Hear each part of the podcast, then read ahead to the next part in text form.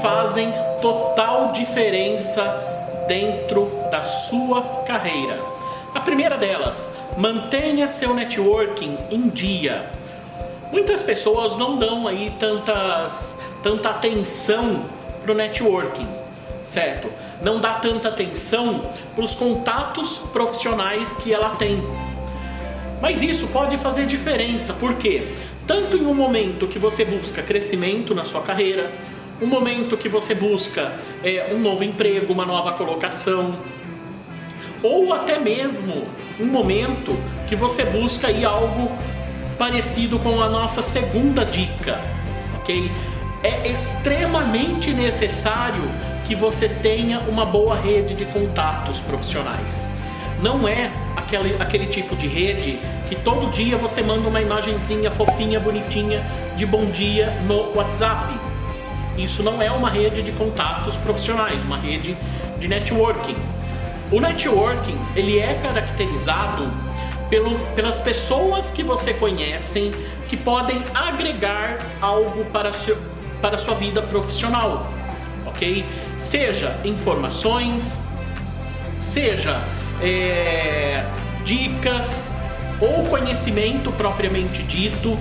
Um exemplo do que eu estou falando: você entra em uma empresa X e você descobre que dentro dessa empresa X você, é, eles estão precisando de um fornecedor, por exemplo, de papel sulfite. E você conhece, de, é, depois de algumas experiências que você teve de outras empresas, você conhece um bom fornecedor de papel sulfite. Então você utiliza o contato que você tem com essa pessoa para que você é, inter, faça intermediação aí des, dessa compra de papel sulfite para a empresa onde você está trabalhando.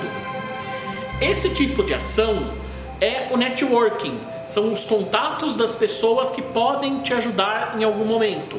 E contatos desse tipo é bom você não perder, é bom você manter. Manter como?